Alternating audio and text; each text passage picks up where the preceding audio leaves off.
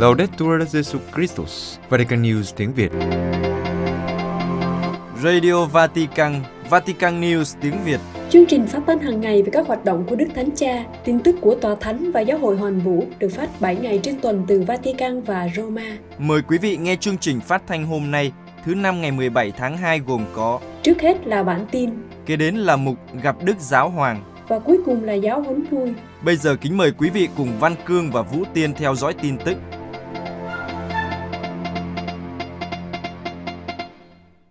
Costa Rica trao quyền công dân danh dự cho Đức Gioan Phaolô II. Costa Rica ngày 10 tháng 2, trong một hoạt động chính thức, Hội đồng lập pháp Costa Rica đã trưng bày bức chân dung của Thánh Gioan Phaolô II trong nghi lễ trao quyền công dân danh dự cho ngài. Thực tế, hôm 11 tháng 8 2021, dự luật tuyên bố về quyền công dân danh dự cho giáo hoàng Gioan Phaolô II đã được thông qua. Dự luật được đề xuất bởi ông Otto Roberto Vargas Viquez, đại diện và người đứng đầu của Đảng Cộng hòa Kitô giáo xã hội. Đức Giáo hoàng John Paul II đã thăm Costa Rica vào ngày 2 và 3 tháng 3 năm 1983 và định nghĩa nước này là một vùng đất của lịch sử phong phú và yêu chuộng hòa bình. Cuộc viếng thăm của Ngài đã có tác động tích cực đến toàn thể người dân Costa Rica. Hơn nữa, phép lạ cần thiết cho việc phong thánh cho Ngài đã được ban cho một người Costa Rica là bà Floribeth Mora. Bà đã hồi phục sau khi bị chứng phình động mạch nặng. Tham dự nghi lễ tôn vinh Đức Gioan Phaolô II, Đức cha Jose Manuel Garita, Chủ tịch Hội đồng Giám mục Costa Rica nhắc rằng Thánh Giáo hoàng Gioan Phaolô II là người duy nhất trong toàn bộ lịch sử giáo hội đã đến thăm đất nước chúng ta, để lại một dấu chỉ thiêng liêng sâu sắc, đầy những nghĩa cử sẽ mãi mãi được khắc ghi trong lòng người dân chúng ta. Chuyến thăm của Ngài là một dấu hiệu rõ ràng cho thấy Costa Rica nổi bật như một quốc gia tôn trọng hòa bình, dân chủ và của các giá trị cao nhất, những điều tôn trọng phẩm giá con người. Nhận định rằng, quyền công dân danh dự nhìn nhận sự phục vụ cao quý của người được nhận. Đức cha Garita nói tiếp, không nghi ngờ gì nữa, công việc của Thánh Gioan Phaolô II đã được người công giáo, các tín hữu nói chung và những người thiện trí công nhận. Sẽ là vô tận khi nói về công việc của Thánh Giáo hoàng Gioan Phaolô II. Việc trao quyền công dân danh dự này làm sống lại con người nổi bật của thánh nhân, khích lệ chúng ta trong thời điểm lịch sử này và cũng thúc đẩy chúng ta dấn thân, tiếp tục là một đất nước yêu chuộng hòa bình, các giá trị, hoạt động liên đới vì lợi ích chung và công bằng xã hội. Kết thúc bài phát biểu, Đức cha nhắc lại dấn thân của Thánh Giáo Hoàng đối với sự sống và bảo vệ sự sống và khẳng định rằng quyền công dân danh dự này giúp chúng ta đánh giá sự sống như là điều tốt đẹp nhất mà chúng ta có trong tay, mà chúng ta có thể bảo vệ và thăng tiến nó, tôn trọng và yêu mến nó như Thánh Doan Phaolô II đã luôn mời gọi chúng ta. Sắp hoàn tất tài liệu chung của Giáo hội Công giáo và Chính thống giáo Đông Phương về bí tích. Roma, văn kiện chung thứ ba của Giáo hội Công giáo và các giáo hội chính thống giáo Đông Phương, tài liệu về các bí tích sẽ được hoàn tất trong những tháng tới và sau đó sẽ được thảo luận tại cuộc họp tiếp theo của Ủy ban hỗn hợp quốc tế, dự kiến diễn ra vào ngày 20 đến 24 tháng 6 năm nay. Ủy ban quốc tế chung về đối thoại thần học giữa Giáo hội Công giáo và Giáo hội Chính thống Đông Phương đã họp trực tuyến từ ngày 26 đến 28 tháng 1 vừa qua dưới quyền đồng chủ tịch của Đức Hồng Y Kurt Koch, Chủ tịch Hội đồng Tòa Thánh của võ hiệp nhất Kitô hữu và của Đức cha Kyrillos, giám mục phụ tá của giáo phận chính thống COP của Los Angeles, Hoa Kỳ. Cuộc họp tập trung chính xác vào việc thảo luận bản thảo văn kiện về các bí tích trong đời sống giáo hội ở phần cuối của giai đoạn đối thoại thứ ba. Trong cuộc họp trực tiếp lần cuối cùng của Ủy ban bắt đầu vào cuối tháng 1 2020, khi cuộc thảo luận về các bí tích, Ủy ban cũng xác định các hướng dẫn của tài liệu chung thứ ba của Ủy ban. Chủ đề các bí tích là trọng tâm của cuộc đối thoại công giáo chính thống, là một trong những cuộc đối thoại đại kết hứa hẹn nhất. Các giáo hội chính thống Đông Phương tách khỏi giáo hội công giáo khi công đồng Calcedonia vào thế kỷ thứ năm xác định rằng Chúa Giêsu, Thiên Chúa thật và người thật có hai bản tính, không lẫn lộn, không thay đổi, không phân chia và không tách rời. Nhưng các giáo hội chính thống Đông Phương đã không hiểu công thức hai bản tính này và họ nghĩ rằng công đồng trình bày một học thuyết sai lạc và vì lý do này mà họ tách rời khỏi giáo hội công giáo. Tuy nhiên, Đức Phaolô 6 đã nối lại cuộc đối thoại qua một loạt các cuộc gặp gỡ. Trước tiên, Ngài gặp Đức Jacob III, thường vụ chính thống Syria của Antiochia vào năm 1971. Cũng trong năm 1971, Ngài đã ký một tuyên bố chung với giáo chủ chính thống Cốp Senuda III. Trong khi đó, Đức Gioan Phaolô II đã ký một tuyên bố tương tự với Đức Karekin I của chính thống Armeni vào năm 1996 và với Đức Aram I của Cilicia vào năm 1997. Do đó, 1.500 năm sau công đồng Calcedonia, những tuyên bố chung này đã giúp giải quyết những khác biệt về Kitô học giữa các giáo hội công giáo và giáo hội chính thống Đông phương. Từ đó, Ủy ban hỗn hợp quốc tế đã được thành lập vào năm 2003. Ủy ban bao gồm các đại diện của giáo hội công giáo, giáo hội chính thống Cốp, giáo hội chính thống Syria của Antiochia, giáo hội Armeni tông truyền, giáo hội chính thống Ethiopia và giáo hội chính thống Syria Malankara. Tòa Thánh bày tỏ sự ủng hộ người dân Ukraine. Vatican, thứ hai 14 tháng 2, Đức Hồng Y Pietro Parolin, quốc vụ khanh tòa thánh, đã gọi điện cho Đức Tổng giám mục trưởng Sviatoslav Shechuk, giáo chủ công giáo Ukraine nghi lễ phương Đông, bày tỏ sự gần gũi của tòa thánh đối với giáo hội công giáo ở Ukraine và tình liên đới đối với toàn thể người dân nước này trong một thời điểm khó khăn do sự leo thang xung đột quanh Ukraine. Trước đó, Đức Tổng giám mục trưởng đã thông tin cho Đức Hồng Y về việc phục vụ mà giáo hội công giáo Ukraine nghi lễ Đông Phương đang thực hiện trong điều kiện hiện tại về sự đe dọa xâm lược của Nga trên quy mô lớn và cảm ơn Tòa Thánh đã liên tục quan tâm đến tình hình. Đặc biệt, Đức Tổng giám mục trưởng đã bày tỏ lòng biết ơn đối với lời tái kêu gọi của Đức Thánh Cha hôm Chủ nhật 13 tháng 2 vừa qua, mời gọi các tín hữu cầu nguyện cho hòa bình ở Ukraine và ngăn chặn đe dọa chiến tranh. Đức Tổng giám mục trưởng nói, người dân Ukraine cảm nhận được sự quan tâm cách đặc biệt của Đức Thánh Cha đối với hòa bình ở Ukraine và đánh giá cao những nỗ lực ngoại giao của Tòa Thánh trong việc khắc phục cuộc khủng hoảng quốc tế hiện nay. Kết thúc cuộc điện đàm, Đức Hồng Y Parolin nói, trong thời điểm khó khăn này, tôi muốn bày tỏ với Đức Tổng giám mục trưởng, các giám mục, các lính mục và các tín hữu của giáo hội mà Đức Tổng giám mục trưởng đang dẫn dắt và tất cả người dân Ukraine sự nâng đỡ của Tòa Thánh, bày tỏ tình liên đới và đảm bảo cầu nguyện cho tất cả mọi người. Các tín hữu Hà Lan hành hương sẽ giúp tiếp tục truyền thống trang trí hoa tại Vatican vào dịp lễ phục sinh. Roma, cha Antoine Boya, cha sở nhà thờ hai thánh Michael và Magnus cùng với các tín hữu Hà Lan hành hương Roma cho biết người Hà Lan thuộc mọi tín ngưỡng đang liên kết với nhau để tiếp tục truyền thống tặng hoa và trang trí hoa cho quảng trường Thánh Phêrô vào dịp lễ phục sinh. Từ năm 1958, quảng trường Thánh Phêrô ở Vatican đã được trang trí với các hoa tulip, thủy tiên, hồng, lan, được tặng bởi Hà Lan, một trong những trung tâm cung cấp hoa lớn nhất của thế giới. Các chuyên gia trang trí hoa của Hà Lan sắp xếp hàng chục ngàn bông hoa và cây cảnh trước bậc thềm đền thờ Thánh Phêrô, tạo thành một vườn hoa nhỏ đủ màu sắc với các loại hoa mang những biểu tượng và ý nghĩa. Hàng năm, vào sáng Chúa Nhật Phục sinh, các giáo hoàng cử hành thánh lễ tại sân đền thờ Thánh Phêrô và sau đó vào lúc 12 giờ, Ngài xuất hiện tại ban công chính giữa đền thờ Thánh Phêrô để đọc sứ điệp phục sinh và ban phép lành Ubi et Tobi cho thành Roma và toàn thế giới trước sự hiện diện của khoảng 100.000 tín hữu. Mỗi năm, Đức Thánh Cha Francisco đều cảm ơn những bông hoa được người Hà Lan tặng. Nhưng từ năm 2020 khi đại dịch bùng phát, Đức Thánh Cha cử hành lễ phục sinh trong đền thờ trống vắng. Và vào phục sinh năm ngoái 2021, Đức Thánh Cha cử hành thánh lễ phục sinh tại bàn thờ ngai tòa bên trong đền thờ Thánh Phêrô và sau đó đọc sứ điệp phục sinh ngay trong đền thờ. Do đó, trong hai năm này, Hà Lan không tặng và trang trí hoa cho quảng trường Thánh Phêrô trong dịp lễ phục sinh. Cha Bogda nói rằng tặng hoa cho Vatican trong dịp lễ phục sinh là một truyền thống ở Hà Lan. Do đó các tín hữu Hà Lan hành hương đã quyết định nếu truyền thống này không thể tiếp tục được nữa thì họ có trách nhiệm và họ sẽ tiếp tục dâng những bông hoa lên Đức Giáo Hoàng. Do đại dịch, số người Hà Lan hành hương Roma giảm đáng kể và do đó các khoản đóng góp cũng giảm. Chaboda nói rằng điều này có nghĩa là có thể có ít hoa xung quanh Đức Giáo Hoàng Francisco vào lễ phục sinh, nhưng điều quan trọng là có sự hiện diện của người Hà Lan tại một trong những cử hành quan trọng nhất của giáo hội. Cha nói, chúng tôi hy vọng rằng sau Covid, chúng tôi có thể tặng nhiều hoa hơn, nhưng chúng tôi sẽ tặng hoa. Quý vị vừa theo dõi bản tin ngày 17 tháng 2 của Vatican News tiếng Việt. Vatican News tiếng Việt Chuyên mục Gặp Đức Giáo Hoàng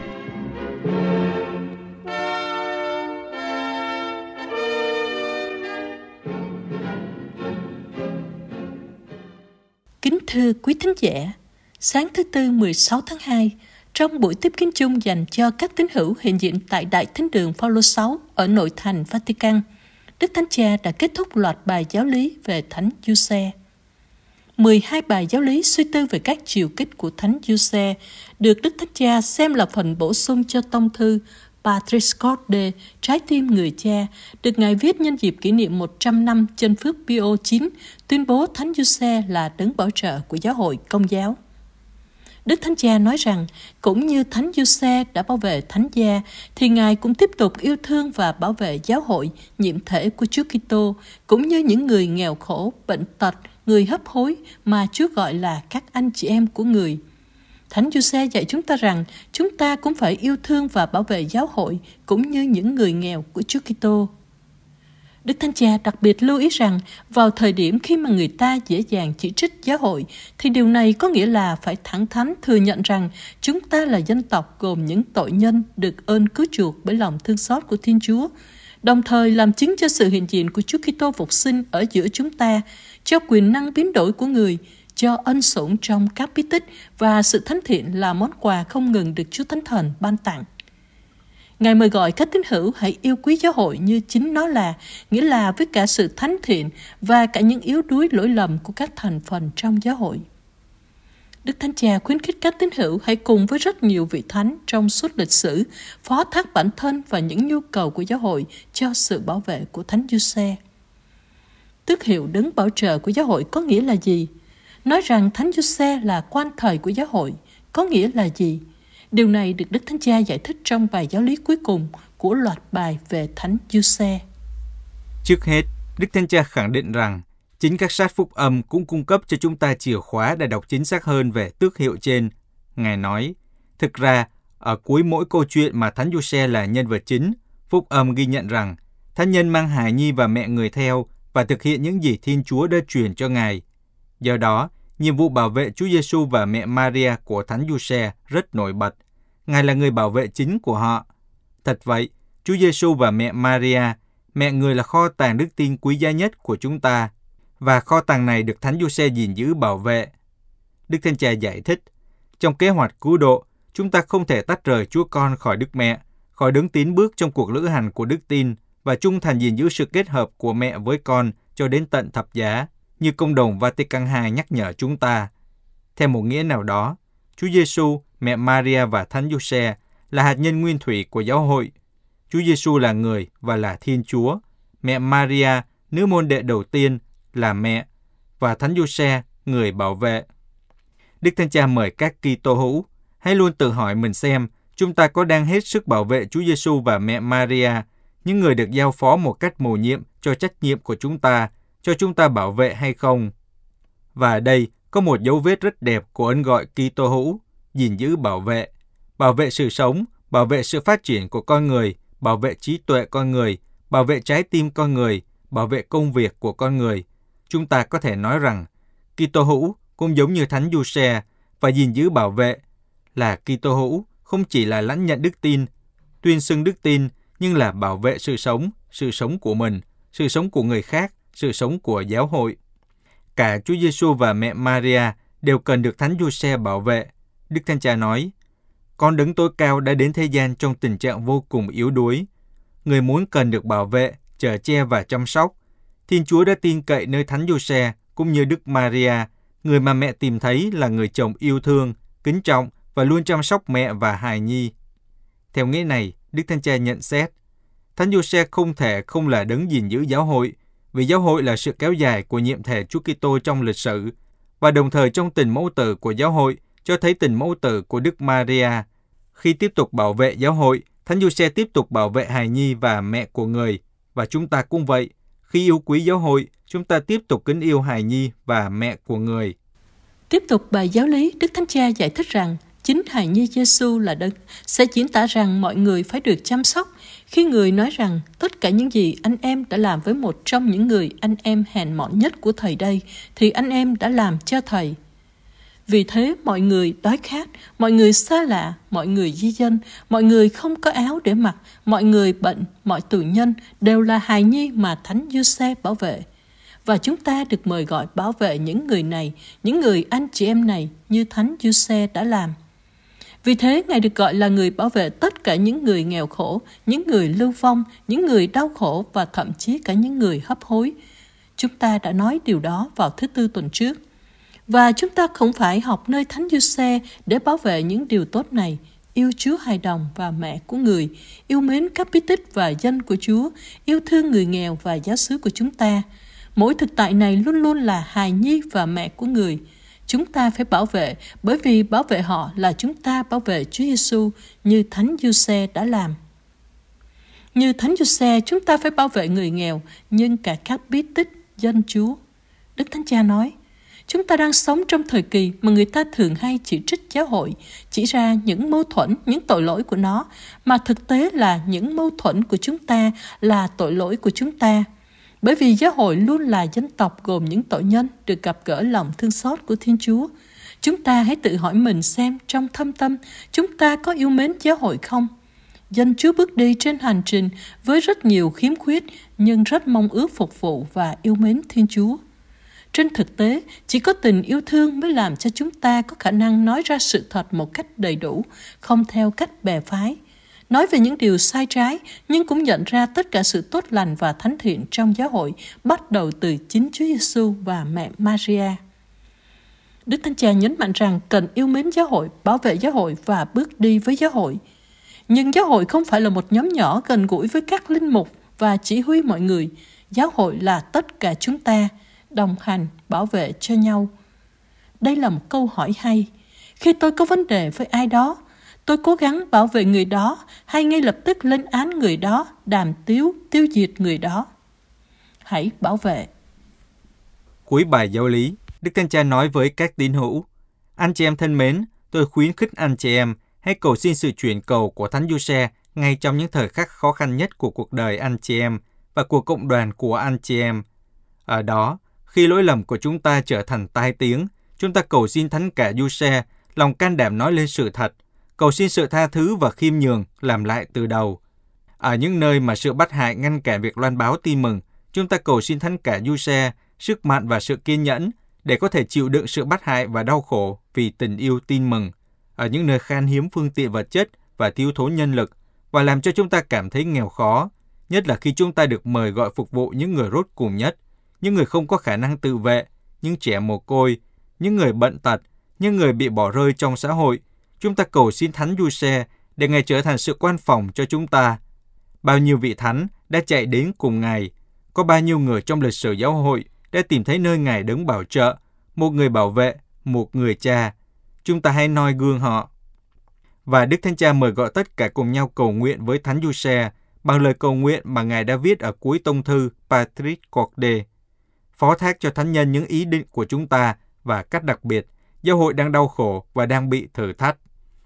Kính chào đấng gìn giữ đấng cứu thế, bạn trăm năm của Đức Trinh Nữ Maria. Chúa đã trao con một của Chúa cho Ngài. Mẹ Maria đã tin tưởng vào Ngài. Chúa Kitô đã lớn lên thành người cùng với Ngài. Lạy Thánh Giuse diễm phúc, cũng xin hãy tỏ ra Ngài là cha của chúng con và hướng dẫn chúng con đi trên đường đời. Xin ban cho chúng con ân sủng lòng thương xót và lòng can đảm và xin bảo vệ chúng con khỏi mọi sự dữ. Amen. Buổi tiếp kiến kết thúc với kinh lạy cha và phép lành Đức Thánh Cha ban cho mọi người.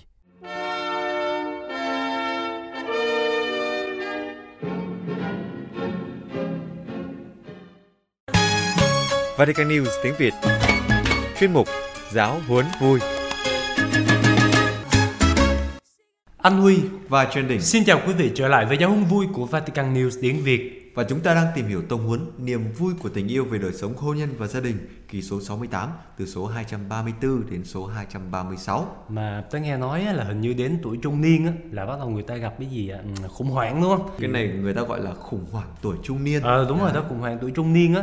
Thế thì uh, thời thiếu niên cậu có khủng hoảng không? Khủng hoảng không? tuổi thiếu niên á. Trời trời đang nói đến tuổi trung niên tự nhiên nhảy sang tuổi thiếu niên là sao không? Ủa thì ờ, thì tại vì ông chưa có đến tuổi trung niên thì à. tôi phải hỏi thiếu niên chứ chả lẽ bây giờ tôi lại bảo là cậu dự đoán coi khủng hoảng của tuổi trung niên cậu sẽ như thế nào? Ừ, vậy thì ít nhất cậu phải hỏi là tuổi thanh niên như nào chứ? Thì khủng hoảng tuổi thanh niên đó là công ăn việc làm nè, đúng không? À. Bữa nói bữa no, rồi à, tạo lập gia đình như thế nào, rồi rồi những năm đầu nuôi dạy con cái nè. À. Cậu suốt ngày ăn với học rồi chừng này tuổi đời mà còn đi học thì có gì đâu mà khủng hoảng. Chả tôi nói với ông này, chỉ có học thôi á ừ. mới là khủng hoảng á. Ừ.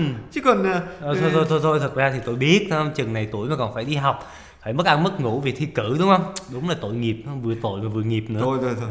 Bây giờ cậu muốn hỏi cái khủng hoảng tuổi thiếu niên hay là tuổi thanh niên nói thẳng một cái để cho ra giờ nói thẳng vô á à. là khủng hoảng trong gia đình của vài tuần trước. Đó còn thanh thiếu niên gì thì tùy. Đó. tôi nói ông ông đi lòng vòng quá bây giờ ông đề cập luôn là cái bài lần trước khủng hoảng gia đình là gì đúng không? Thì uh, có nguyên nhân của nó bởi vì chính tôi cũng đang gặp khủng hoảng. Đó không cho nên là người khủng hoảng là ta thường hay rối vậy đó không cho nên bài này là phải nói về khủng hoảng tiếp để giải à. quyết cái khủng hoảng. Rồi nãy giờ là dẫn vô bài mới đúng không? Ừ. vậy thì bây giờ vào ngay chủ đề của tuần này. Chủ đề của tuần này là thách đố của, của những cuộc khủng hoảng. hoảng. Tiếp theo số 234 để đối phó với một cuộc khủng hoảng ta cần phải hiện diện với nó. Oh. nghĩa là gần kề nghĩa là phải đối diện. Ủa chứ không phải trốn hả? Trốn làm sao được? Trốn làm sao mà giải quyết được khủng hoảng? À, chúng bủa vây con suốt ngày ngần ấy thứ. Dồn dập tư bề như nước bao la. Ừ, khó trốn lắm lưới trời lòng lòng đi đâu cho thoát. Cho nên là đôi khi có một số người người ta tự cô lập đúng không? Để người ta tránh nói ra điều mình cảm nhận. Ừ. đó. họ thu mình vào trong một cái vỏ ốc trong một cái sự im lặng đớn hèn và lừa dối trời, trời. mà người ta quên để ý là trong vỏ ốc lúc nào họ cũng nghe thấy tiếng sóng trời ông tin ông đi vũng tàu ông lượn ốc lên ông để vào tai coi nhưng mà ông thấy ở đây đức thánh cha nói một cái từ rất là hay ừ. đó là một cái sự im lặng mà đớn hèn oh. và lừa dối Ừ. người ta tự lừa dối mình là mình tránh đi thì sẽ giải quyết được vấn đề ừ. và trong những lúc như vậy thì đáng ra là phải càng tạo ra những cơ hội để mà trải lòng với nhau Đấy. Đó. vấn đề ở đây là đối thoại đúng không Đấy. đối thoại trong chính những cái lúc mà khủng hoảng những lúc mà khó khăn thế này ừ. thì đôi bạn mới học được những cách gọi là ở bên nhau đối diện với cuộc khủng hoảng Đấy. vượt qua sóng gió chuẩn càng nói càng thấy chí lý cho nên bây giờ ông mới hiểu là tại sao giáo huấn vui của chúng ta đọc là theo hình thức đối thoại hai bên đúng không à không có phải là như đọc bản tin là có một người. Tại vì với những người khác thì ta có thể đọc bản tin một mình được. Còn tôi tôi làm việc với ông là buộc lòng phải có hình thức đối thoại để mà mình có thể xả stress xuống mình sẽ trải lòng mình giải quyết những cái uất ức. Cái stress đấy là do một số kẻ đi lòng vòng. Đi lòng vòng quá là cảm thấy là khó chịu. Bây giờ đi thẳng luôn là đức thánh cha nói rằng đó là đối thoại là một nghệ thuật mà người biết đối thoại là nghệ sĩ này à. là tôi nói với đức thánh cha đối thoại là một nghệ thuật đích thực mà đôi bạn cần học biết trong lúc êm ấm thuận hòa để có thể đem ra thực hành trong những lúc khó khăn rồi có nghĩa là khi mà thuận hòa là phải chuẩn bị trước cái việc mà mình đối thoại à. học cách đối thoại làm sao đúng để rồi. khi mà gặp khủng hoảng đúng thì rồi. lúc đấy là bê nguyên con của ừ. cái gọi là áp dụng đấy, áp dụng rồi chứ còn đến lúc khủng hoảng rồi mới tìm cách đối thoại thì đấy là toang rồi trễ rồi đúng không vậy thì đức thánh cha nói cần phải giúp cho những đôi bạn trẻ này khám phá được những nguyên nhân ẩn kín nhất trong tâm hồn của hai vợ chồng ừ và để đối diện với những khó khăn ấy giống như việc uh, sinh nở vậy đó ừ. thì đây là một tiến trình phải nói là gọi là đau đớn ừ. một cái tiến trình gọi là vượt cạn vượt để, cạn hơn à, để tìm lại được một cái kho tàng mới hơn à, mà biết không ờ, giáo hội hoặc là những chuyên gia đó người ta đã làm những cái cuộc à, gọi là gì đó cuộc hỏi gọi là gì cái này gọi là khảo sát ờ, khảo à, sát giỏi à. giỏi giỏi tiếng việt đó, đó. đó những cuộc khảo sát và người ta nhận được những cái phúc đáp những cái ừ. câu trả lời những cái câu trả lời cho thấy rằng là trong các hoàn cảnh khó khăn hoặc là nguy kịch thì đa số những người được khảo sát đó họ không có nhờ đến sự trợ giúp của một vụ đồng hành mà người ta không biết đến hoặc là ừ. người ta biết mà người ta ngại đến đó ừ. Bởi vì sao bởi vì có thể có là một số nơi khi mà họ tìm đến thì họ không tìm thấy được cái sự cảm thông ừ. gần gũi hoặc là họ chỉ thấy được một mớ lý thuyết uh, không có thực tế Đúng không rồi. có được cụ thể Đúng thì họ họ họ nản luôn và chính bởi vì vậy thì đức Kinh cha nhấn mạnh rằng khi mà nhìn thấy cái thực trạng của giáo hội và xã hội như thế này á ừ. thì chúng ta cần phải tìm một cách tiếp cận khác để ừ. đối diện với những cuộc khủng hoảng trong đời sống hôn nhân ừ. bằng một cái nhìn nhạy cảm hơn này, ừ. tế nhị hơn này, cụ thể hơn ừ. và nhất là đi cùng với họ để gánh lấy những cái nỗi đau, để gánh lấy những cái thống khổ mà họ đang phải chịu. Thật ra để có được cái nhìn nhạy cảm như vậy đó là cần những người rất là có kinh nghiệm. Đúng rồi, à, chiều sâu thiêng liêng nữa. Thậm chí là được đào tạo chuyên môn nữa cơ. Ừ. Và chúng ta có thể hy vọng là uh, càng ngày thì nơi này nơi kia sẽ có những cái trung tâm một vụ riêng cho đời sống hôn nhân và gia đình thôi chứ không có chung chung là cho giới trẻ không thôi. À. Uh, ví dụ như là tuần trước mình nói đến trung tâm gì đó. Trung tâm tham vấn một vụ gia đình đắc lộ. Đấy, trung Đấy. tâm một vụ gia đình đắc lộ ha. Ừ. Đó. Thì hy vọng là sẽ có những tu sĩ linh mục, những chuyên gia ừ. có thể đồng hành một cách nhạy cảm hơn, ừ. tinh tế hơn và thực tế hơn nữa. Đúng rồi. Và hết số 234 này thì tôi thấy đúng là truyền thông ngày nay rất là quan trọng. Ừ. Những cái thông tin về những cái trung tâm mục vụ này kia là quan trọng. À, Đấy. đúng rồi. Mà nhất là những cuộc khủng hoảng khi mà người ta truyền mà không có thông Đấy. thì là phải rất là cần đến truyền thông. Đúng rồi, cho nên là rất là khó khăn nếu như mà đôi bạn lấy nhau về mà chưa học được cái cách để mà truyền thông. Trời à, đấy, nên là càng phải nghe giáo huấn vui nhiều hơn. Nói chung là làm việc với cậu tớ cũng thấy nhiều lúc gọi là căng thẳng lắm nhiều à. lúc bất ức lắm. Phúc tử đạo chúng tôi là phúc tử đạo. Nhưng mà ngày hôm nay là tớ nắm được cái bí quyết ừ. đức thánh cha nói là ừ. trong những cái lúc khủng hoảng ấy ừ. thì phải cần tạo cho nhau những cái cơ hội để mà trải lòng. Mà trải lòng xong là chưa có đủ đâu. Đồng ý với nhau nữa cơ. Đồng ý gì? Đồng ý về cái cách ứng xử khi đó ừ. khi mà gặp khủng hoảng đó ví dụ như là thỏa thuận với nhau sau này á mà dù có cãi nhau đi nữa thì sao không được bỏ nhà đi chẳng hạn đấy, hoặc là không có nói sốc nhau ừ, không, không có coi thường nhau không đấy. có sỉ nhục nhau ừ. đó Ủa sao ông nói gì tôi toàn giống như những gì tôi đối xử với ông không vậy à, hoặc là không được vũ lực à, không được vũ phu vũ lực vũ thê ở đây à. đó. Thôi ông ơi nãy giờ là đi xa quá bây giờ ừ. trở lại bài đây nào rồi trở lại số 235 Đức Thánh Cha nói rằng là có những cuộc khủng hoảng phổ biến ừ. thường xảy ra trong các cuộc hôn nhân như là khủng hoảng buổi ban đầu à. khi mà các vợ chồng trẻ cần tập thích nghi với những khác biệt của nhau và khi họ mới gọi là lập gia đình riêng tách khỏi ừ. cha mẹ và có thể kể đến những cuộc khủng hoảng sau đó ví dụ như là cuộc khủng hoảng khi có con cái này ừ. Rồi kéo theo đó là những cái thách đố về mặt cảm xúc này đấy. rồi chia sẻ tình cảm với con này đấy. đấy rồi nuôi dạy con này đấy ừ. thời buổi này nuôi dạy con không dễ đâu nha đấy, vất vả rồi. lắm á mặc dù là có đầy đủ phương tiện nhưng mà tôi thấy nhiều đôi vợ chồng nhiều bà mẹ là hay than là khủng hoảng khi mà nuôi dạy con còn nhỏ bởi vì cái việc mà nuôi dạy một đứa con nhỏ như vậy nó thay đổi hết cả cái nếp sống bình thường của cha mẹ Đúng rồi. Đó thay đổi cả cái tập quán sống của cha mẹ thời không? gian biểu nè thấy không? Bây giờ mọi sự phải lo cho con phải hy sinh rất là nhiều điều. Ừ. ngày xưa không biết bố mẹ mình có vất vả như vậy không? Có chứ. Ừ, có thể không kể có, thôi. không ừ. kể thôi. Còn bây giờ thì ờ, dễ kể hơn. Đúng không mà tôi thấy cái khủng hoảng lớn nhất của các bậc cha mẹ là cậu biết là cái tuổi gì không? Tuổi đó là khi mà con nó lên tuổi dậy thì. Ờ à, chuẩn à. này là từ kinh nghiệm mà chúng ta suy ra. Đấy, suy bụng ta ra bụng người. Bởi vì cái lúc đó đòi hỏi rất là nhiều cái quan tâm ừ. chăm sóc chi tiết từng chút một ừ. xem là nó có những cái thay đổi gì Đấy. về cả tâm lý sinh lý đúng rồi Đấy rồi nhiều khi bố mẹ căng thẳng với nhau bởi vì không có đồng quan điểm khi mà nhìn nhận một vấn đề nơi đứa Đúng con rồi. của mình Đúng rồi. Đó. rồi đứa con thì lúc đó thì nó là người lớn lúc đó là đứa con nít ừ. nó cứ dở dở ương ương như thế trong cái tuổi dậy thì đang muốn khẳng định cái cá tính của nó mà đấy, đấy. À, nhưng mà lại khẳng định theo một cái kiểu rất là con nít nãy giờ Lam Huy và Trần Đỉnh không nói xấu ai đâu chúng tôi đang kể kinh nghiệm riêng của chúng tôi trong tuổi dậy thì thôi à. nhưng mà nói tóm lại khi mà nhớ đến các cuộc khủng hoảng thì không thể không nhắc đến cái cuộc khủng hoảng cuối cùng ừ, là gì là cái cuộc khủng hoảng mà con cái đi xa hết. À gọi là con đi xa quá. Đấy. con đi xa ba mẹ quá. Đấy à. cái lúc đó gọi là tổ trống trơn. Đấy vườn không nhà trống. Đấy ừ. thì lúc đó là cái thời điểm mà buộc các bậc cha mẹ phải nhìn lại chính mình là cơ hội để người ta nhìn lại căn tính của chính mình. Đấy ví dụ như người làm con thì lúc đó là cơ hội để họ nhìn lại cái bổn phận họ chăm sóc cha mẹ già của họ. Đòi hỏi họ phải hiện diện quan tâm nhiều hơn rồi phải giải quyết những khó khăn đúng không? Phải đưa ra những cái quyết định khó khăn nữa. Đúng rồi. Ừ. và chính những cái lúc hoàn cảnh gay go mà khó khăn đấy ừ. thì người ta có cái cảm giác này uh, lo sợ này. Ừ, trầm Đó. cảm nè. Đấy. Ừ. rồi cảm thấy mình có lỗi này. Uh, hoặc là mệt mỏi đuối. Uh, đuối là muốn buông. Uh. đúng rồi. Và chính những cái lúc như vậy người ta không còn muốn vun trồng muốn xây đắp với gia đình nữa. Rồi hết số 235 này ừ. thì cậu rút ra được điều gì? Rút ra được một điều là chúng ta tóm lại được. Đó, tóm lại như thế nào cậu tóm đi. Rồi thôi rồi nói tóm lại là số vừa rồi nói đến các cuộc khủng hoảng. Ừ. đấy ba bảy hai mươi ngày ngày nào cũng có khủng hoảng hết. Đấy nên là tóm lại hai chữ khủng hoảng. À, nhưng mà cũng phải tính lại xem là đức linh cha kể ra bao nhiêu thứ đúng không? bây giờ điểm danh là điểm thử này à, một này hai này ba này à, sáu cái. Sáu cái là cái nào đâu? Cái đầu tiên là cái gì đó là phổ biến này. Ừ. thường gặp này. Thôi ông đừng có tào lao ông đó là những cái tính chất của cuộc khủng hoảng. À. còn bây giờ mình đếm cuộc khủng hoảng là ví dụ như là cuộc khủng hoảng lúc ban đầu nè khi mà phải đi lập gia đình riêng nè tách rời cha mẹ nè rồi khủng hoảng gì nữa. Rồi nuôi dạy con này.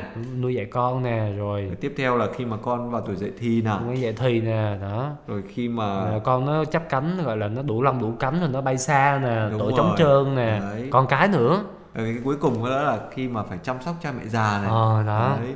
nhưng mà tôi thấy còn cái quan trọng nữa cuối cùng ấy là đến khi chính mình già rồi phải chăm sóc nhau á. Đấy, đấy. đó. Nhưng mà tớ hỏi cậu nhé ừ. là mỗi một lần khủng hoảng như vậy là ừ. nó kéo dài bao lâu? À, ủa sao biết được ông tùy mức độ leo thang chứ ông? Rồi leo xong rồi còn đi xuống thang nữa. Nhưng mà xuống thang thì cần cái gì thì xuống thang tức là hạ mình xuống á đừng có trèo cao quá đúng không à có nghĩa là phải bỏ cái tôi này đúng bỏ rồi sự tự mãn bỏ đúng nóng này đúng không bước xuống bước xuống một bước à. không có mất gì hết á à. mà bỏ càng nhiều thì xuống càng nhanh đúng không đấy đấy ừ. trời trời ừ. mà hôm nay ông vẫn là nó sáng suốt thế nhỉ đừng nói tôi triết lý tôi À. không có nói đạo lý ở đây tôi À. nói từ kinh nghiệm. Uầy. từ một cái sự minh triết của một cái người từng trải Uầy. nó khác với lại một cái người đọc sách À, hiểu không tôi bây giờ bắt đầu tôi đang xuống thang rồi. rồi chúng ta qua tiếp đi tôi lại leo cao quá số 236 ngoài ra còn có những cuộc khủng hoảng cá nhân ảnh hưởng đến đời sống các cặp vợ chồng thường nó liên quan đến những khó khăn về kinh tế cơm áo gạo tiền rồi việc làm rồi tình cảm xã hội rồi tinh thần và còn thêm những yếu tố gọi là mang tính bất ngờ nữa ví dụ như là bệnh tật Trời, Ừ. À. cái điều này là cực kỳ không mong đợi Ờ, nhất Đó. là trong cái mùa Covid này này. Covid này, này là khủng hoảng nhiều lắm. Đó. Đấy. và chính trong những cái hoàn cảnh khó khăn và bất ngờ như vậy thì nó có thể ảnh hưởng đến cuộc sống của gia đình Ừ. và nó đòi hỏi một cái hành trình gọi là hòa giải ngồi lại bên nhau thậm chí là phải tha thứ cho nhau nữa. Ừm, Và chính trong lúc mà chúng ta tìm cách tha thứ cho nhau đó thì sao? Mỗi người sẽ tự vấn trong sự khiêm tốn rồi trong thinh lặng xem là liệu mình có tạo cớ cho người kia phạm lỗi không? Thật ra thì một số gia đình tan vỡ đó là vì sao? Là vì họ kết án lẫn nhau. Đó, nhưng mà kinh nghiệm cho thấy rằng là gì? Nếu mà có được một sự trợ giúp thích đáng ngay lúc đó đó với những cái hành động hòa giải nhờ ơn Chúa nhờ ơn sủng nhờ sự giúp đỡ của tha nhân thì một tỷ lệ lớn các cuộc khủng hoảng hôn nhân sẽ được gọi là khắc phục một cách thỏa đáng Đấy, nhưng mà cậu biết sao không? Đa số những người mà đang gặp những cái tình huống gọi là khủng hoảng, Ừ. những cái mâu thuẫn cá nhân ấy, thì lại đi gặp những cái người bạn của mình, những cái gọi là tư vấn viên ấy, Ờ. mà lại đối nghịch với chồng của mình. À, đấy. Và đấy. như vậy thì đổ dầu vào lửa. đấy, hoặc là đi lên những nữa. cái nhóm gọi là group những người bạn khủng hoảng thì khủng hoảng gặp với khủng hoảng anh cũng khủng đó và hoảng hoảng đó cho nên là căng lắm Đấy, nhưng mà chính những cái lúc như vậy thì cái việc mà đến với tòa giải tội nào, Ừ. đến với những cái chuyên gia này, đến với những cha linh hướng này, đấy đấy những người mà có cái chiều sâu thiêng liêng này, có Đấy. những kinh nghiệm sống này, Ừ. hoặc là những người mà đã gọi là cao niên, những người đã có kinh nghiệm trong đời sống hôn nhân, ấy, Ừ. thì cái nhìn nó sẽ thoáng hơn, nó rộng hơn. Họ bảo là để tránh được cái tầm bung dao á, À. thì người ta mới bao dung được. tôi thấy thời buổi này á mà nếu mà đã lỡ đi tuyển chồng á À. là phải tuyển người như thế nào đó anh dũng tốt bụng bao dung Không chút lạnh lùng, vô cùng ấm cúng, dân chúng tôn sùng kinh khủng ca tụng truyền tụng tiệc tùng cháy bùng thờ cúng. và người anh hùng cuối cùng sắp bị tuyệt chủng À, không kiếm ra Nói tóm lại là trong mọi sự thì cần phải biết tha thứ và Đấy, thứ tha. đấy. Ừ. Bởi vì sao? Bởi vì khi mà người ta kinh nghiệm được một cái sự tha thứ á, thì người ta kinh nghiệm được sự thứ tha thì nó là một kinh nghiệm căn bản trong đời sống của gia đình. đồng Đó. ý đó và nghệ thuật vất vả của việc hòa giải người ta bảo gì? Một trong những cái tứ ngu á là đi hòa giải. Tại sao không phải như vậy tại vì ý là nó nó vất vả đó. À. mình mình mất hết mọi sự mình chả được gì. À. đó, nhiều khi hòa giải không được là còn bị nó hận hai bên nó hận nữa. À. nhưng mà đó là nói theo kiểu lối ngoài đời thôi. Còn đức thánh cha thì coi rằng cái việc nỗ lực hòa giải đó là một nghệ thuật. Tuy là nó vất vả nó đòi hỏi sự hỗ trợ của ân sủng nó đòi hỏi cái sự cộng tác quảng đại của những người thân của bạn hữu. Và đôi khi cần đến một sự giúp đỡ bên ngoài một cách chuyên nghiệp nữa Nói chung là hết số 236 này thì tôi thấy là Đức Thánh Cha dùng từ rất là hay. ừ. Cái từ mà cuối cùng á, Ừ. tôi thấy cậu nhấn mạnh đó là cái sự vất vả hòa giải. Ủa, tôi có nhấn mạnh nữa hả Đấy, đấy nhấn mạnh. Vậy hả? Nó là một cái nghệ thuật. ồ tôi thật với ông nhé không thể có sự hòa giải được nếu như không có sự tha thứ Đấy, cái mấu chốt nó nằm ở đây này. Đấy, tối vừa rồi hôm gì hôm ngày 6 tháng 2 vừa rồi là Đức Thánh Cha trả lời trực tiếp đó, live trên đài truyền hình Rai của Ý á, Rai 3. Đó, thì ngài có nói một cái câu mà phải nói là trời tôi nghe xong tôi khóc luôn, tôi bật khóc luôn. Là như thế nào? Nó mạnh, nó mạnh mà nó nó nó, nó Mạnh chất. mà khiến ông bật khóc luôn. Ừ, nó chất mà ông biết không, ở dưới họ bao nhiêu bạn trẻ nó comment ở dưới tuyệt vời. À, Ngài nói một cái câu như thế này, được tha thứ là một quyền của con người. là cái nhân quyền hả? Đấy, Là cái quyền của con cái người là quyền được tha được thứ. tha thứ ông thấy câu này quá hay luôn câu này là thành là hot trend của của Twitter đợt này luôn Nghĩa là khi mà một người thành tâm xin sự tha thứ ừ. thì người ấy có quyền được tha thứ. đây là bảo là nhân quyền luôn á nha là là cái quyền mà nó ấn định luôn trong cái bản chất làm người luôn á chứ không phải chỉ là là đòi là xin đâu Nhưng mà tôi đi hơi xa một chút nhé. Ừ. Có những cái bạn trẻ, ừ. bạn ấy phạm tội. Ừ. Đấy, nhưng mà khi mà ra tù đó Ừ. thì người ta ấn định bạn ấy là một đứa gọi là Hư trai hư, Ờ, Đấy. trai hư. không có cái cơ hội để mà được tha thứ ở cái làng này À. đó và người ta không có cơ hội để làm lại cuộc đời. Là dán nhãn vì- quá đúng đấy, không đúng cho rồi. nên gắn liền với nhân phẩm là gì? Là cái quyền được tha thứ. Đấy, nếu thôi. mà người ta thành tâm. Rồi nói tóm lại á là cái quyền của con người á là cái quyền tha thứ. Và sứ mạng hòa giải là một cái sứ mạng đòi hỏi sự kiên trì. Đấy. Bây giờ mình đang nói đến cái chủ đề gọi là tha thứ đúng không? Đúng rồi thứ tha đó. Đấy, cậu có biết bây giờ một cái bản gọi là trăm triệu view không? Ừ, trăm triệu view đó là youtube đó hả? Đúng rồi. Để Có hỏi tên tên là là gì yêu là tha thu. À, tha thu hả không phải tha thứ ừ. đấy, cái bài này là đang hot của OEC À, đó. ờ. Ừ. Vậy thì bây giờ mời quý vị và các bạn cùng nghe bài hát Yêu là tha thứ nhé. Ừ, yêu là tha thứ tưởng tha thu rồi lại là tha thù gì nữa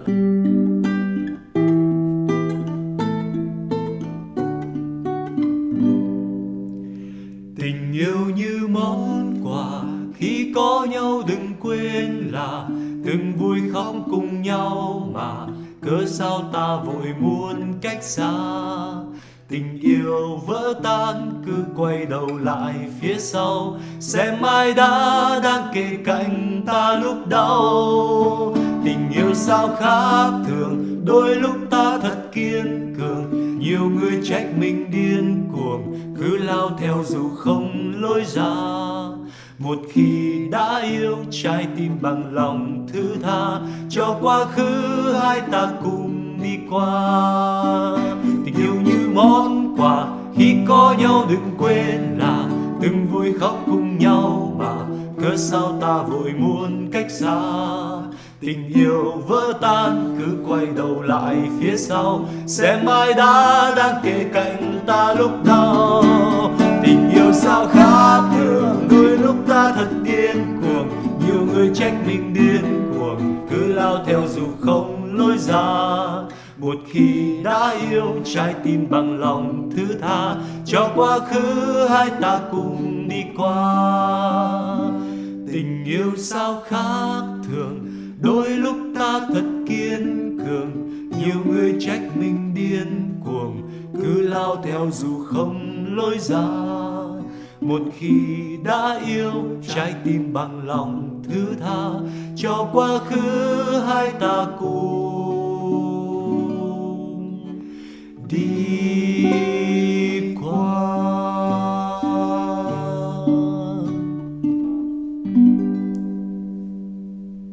Đó thông điệp của bài hát này là gì? Rất đơn giản trường định nói đi. Đó là cho dù quá khứ mà hai ta đã từng đi qua thì điều quan trọng nhất hai ta là hai người trong bài hát không phải tôi và ông. Thì điều quan trọng nhất là một khi đã yêu thì trái tim á, phải bằng lòng thứ tha. đấy, Đấy. hoặc là có cái câu hay tôi thích lắm là là lỡ may mà có cái gì cứ quay đầu lại phía sau. Ờ, tình yêu vỡ tan cứ quay đầu lại phía sau xem ai đã đang kề cạnh mình lúc đau. Đấy, có nghĩa là trong lúc khó khăn, trong lúc Đấy. thử thách, trong những lúc mà khủng hoảng. À đấy. Ai thì ở bên cạnh ai ở bên cạnh mình. Đấy. đấy. cái đấy là tôi thấy là chất nhất rồi. Vậy thì tuần này chúng ta sẽ phải làm gì? Thì tuần này chúng ta hãy dành thêm một chút thời gian một chút sự thinh lặng một chút lắng lòng để suy nghĩ về cái sự tha thứ trong đời sống gia đình của mình. Để làm gì? Để bảo vệ gia đình của mình các bạn nhé. Vậy thì hẹn gặp lại quý vị và các bạn vào thứ năm tuần tới trong chuyên mục giáo huấn vui của Vatican News tiếng Việt. Xin chào và hẹn gặp lại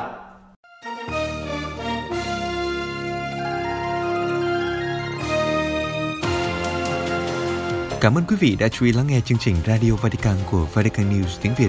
Xin Thiên Chúa chúc lành cho quý vị và toàn gia quyến.